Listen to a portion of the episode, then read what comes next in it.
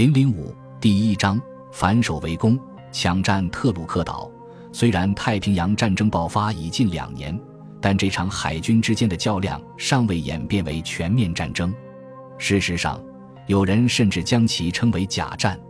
所谓假战，本来是指在欧洲战场上，从盟国对德宣战到一九四零年首次在西线开展大规模行动之间为期八个月的静止状态。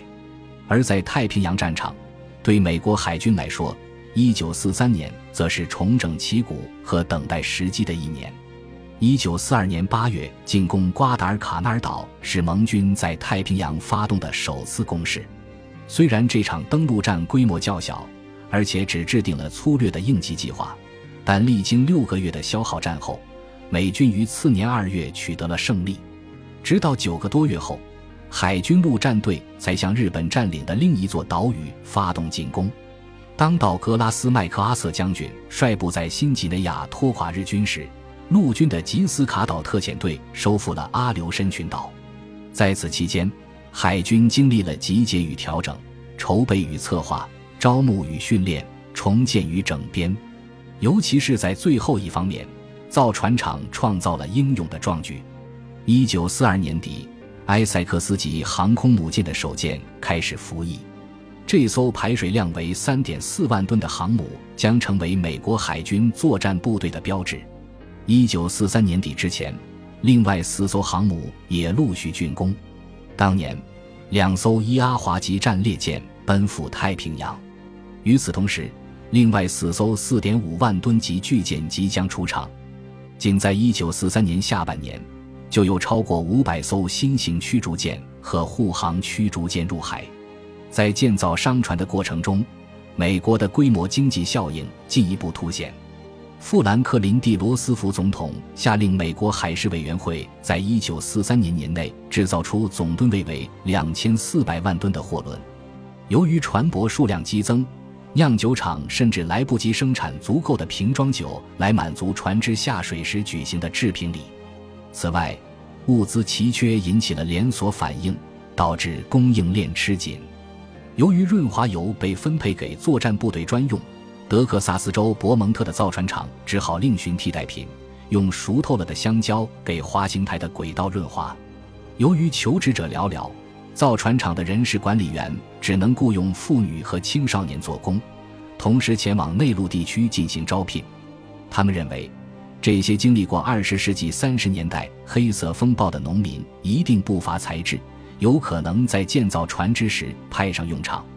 对于那些刚刚走出大萧条的人们来说，没有人会错过这个赚钱的良机。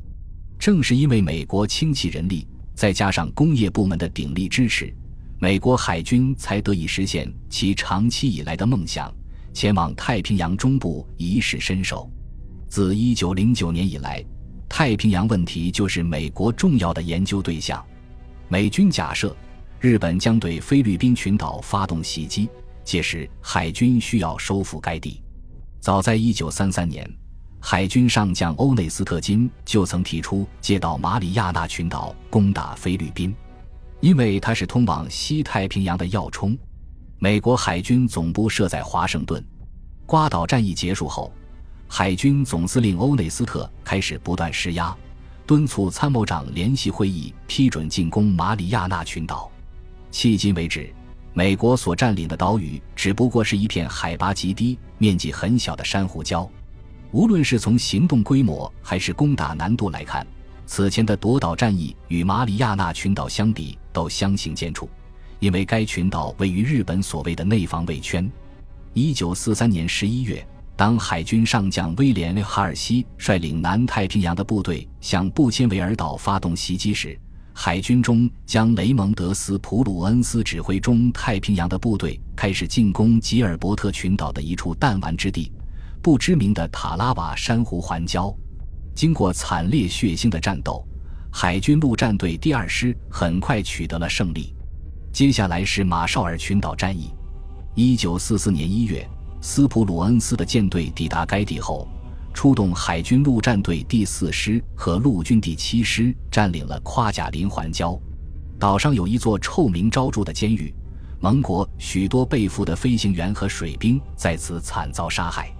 拿下夸贾林环礁后，尼米兹颇为振奋，问斯普鲁恩斯接下来该怎么办。斯普鲁恩斯提出迎头前进，立即进攻马绍尔群岛西部的锚地埃尼威托克。这将是美军在太平洋战争中推进到的最远的地方。斯普鲁恩斯表示，他能够攻克此地，但前提是首先出动航母进行相关准备。这一点十分重要。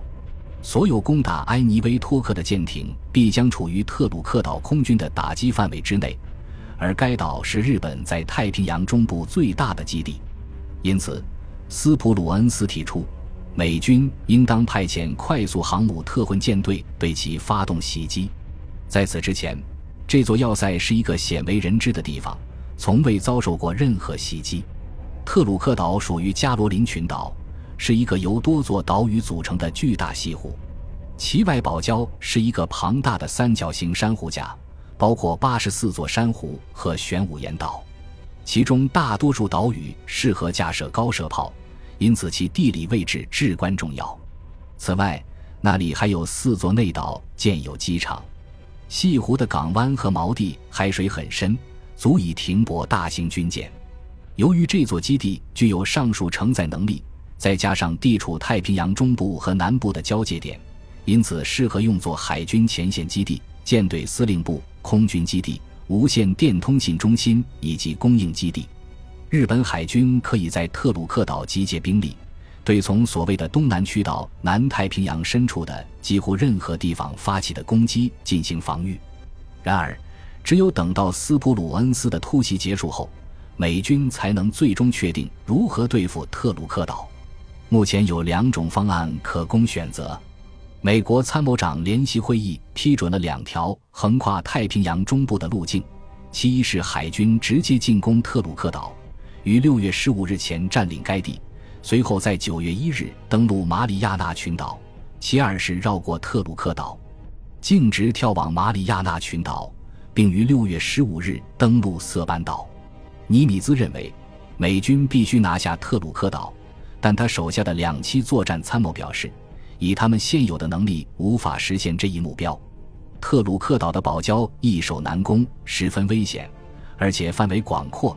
即使海军从外部开炮，也不会危及其内港。这座环礁的主要岛屿包括埃滕、莫恩、帕拉姆、费方和杜伯伦，它们相距较近，可以互相支援，因此很难对其进行攻击。经过深思熟虑，尼米兹及其手下认为，占领特鲁克岛的胜算很小。一九四四年二月十二日，斯普鲁恩斯和米切尔率领九艘航母。从马绍尔群岛的博蒂马朱罗出发，驶向深海。他们的任务是捅一捅特鲁克岛这个马蜂窝，试探一下其潜在的战斗力。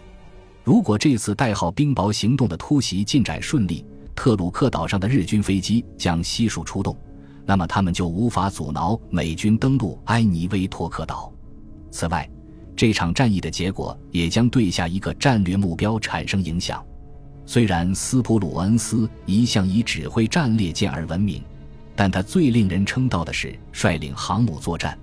一九四二年六月，在中途岛战役中，他对企业号、大黄蜂号、合约克城号航母运筹帷幄，调遣其飞行员摧毁了四艘日军航母。虽然约克城号被击沉，但美军最终赢得了胜利。这场战役后来在历史上赫赫有名。随后。斯普鲁恩斯被提拔为海军上将切斯特尼米兹的参谋长，前往珍珠港的指挥中心任职。直到1943年8月，斯普鲁恩斯才重返海洋，负责指挥中太平洋的军队。当斯普鲁恩斯开始迅速崛起时，这支部队的快速航母特混舰队也不断壮大。无论从哪个方面看，与这支舰队相比，他在中途岛战役中所率领的任何航母群都黯然失色。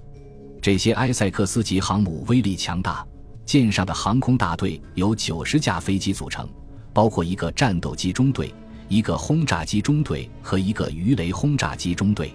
截至一九四四年，上述中队还配备了当时最先进的飞机，分别是 F 六 F 三 D 御猫战斗机、SB 二 C 地狱俯冲者轰炸机，或旧式的 SBD 五无畏式俯冲轰炸机，以及 TBF 一 C 复仇者鱼雷攻击机。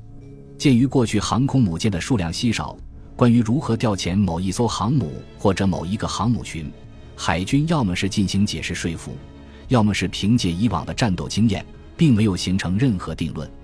随着航母产量激增，人们在此事上的争辩逐渐平息。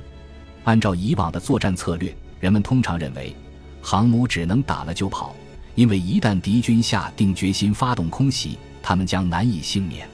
但面对新的现实，这种看法发生了改变。大批航空母舰的出现不仅是一种优势，而且带来了全面革新。例如，航母特混舰队可以集中飞机和高射炮进行防御，对敌军的空袭予以牵制。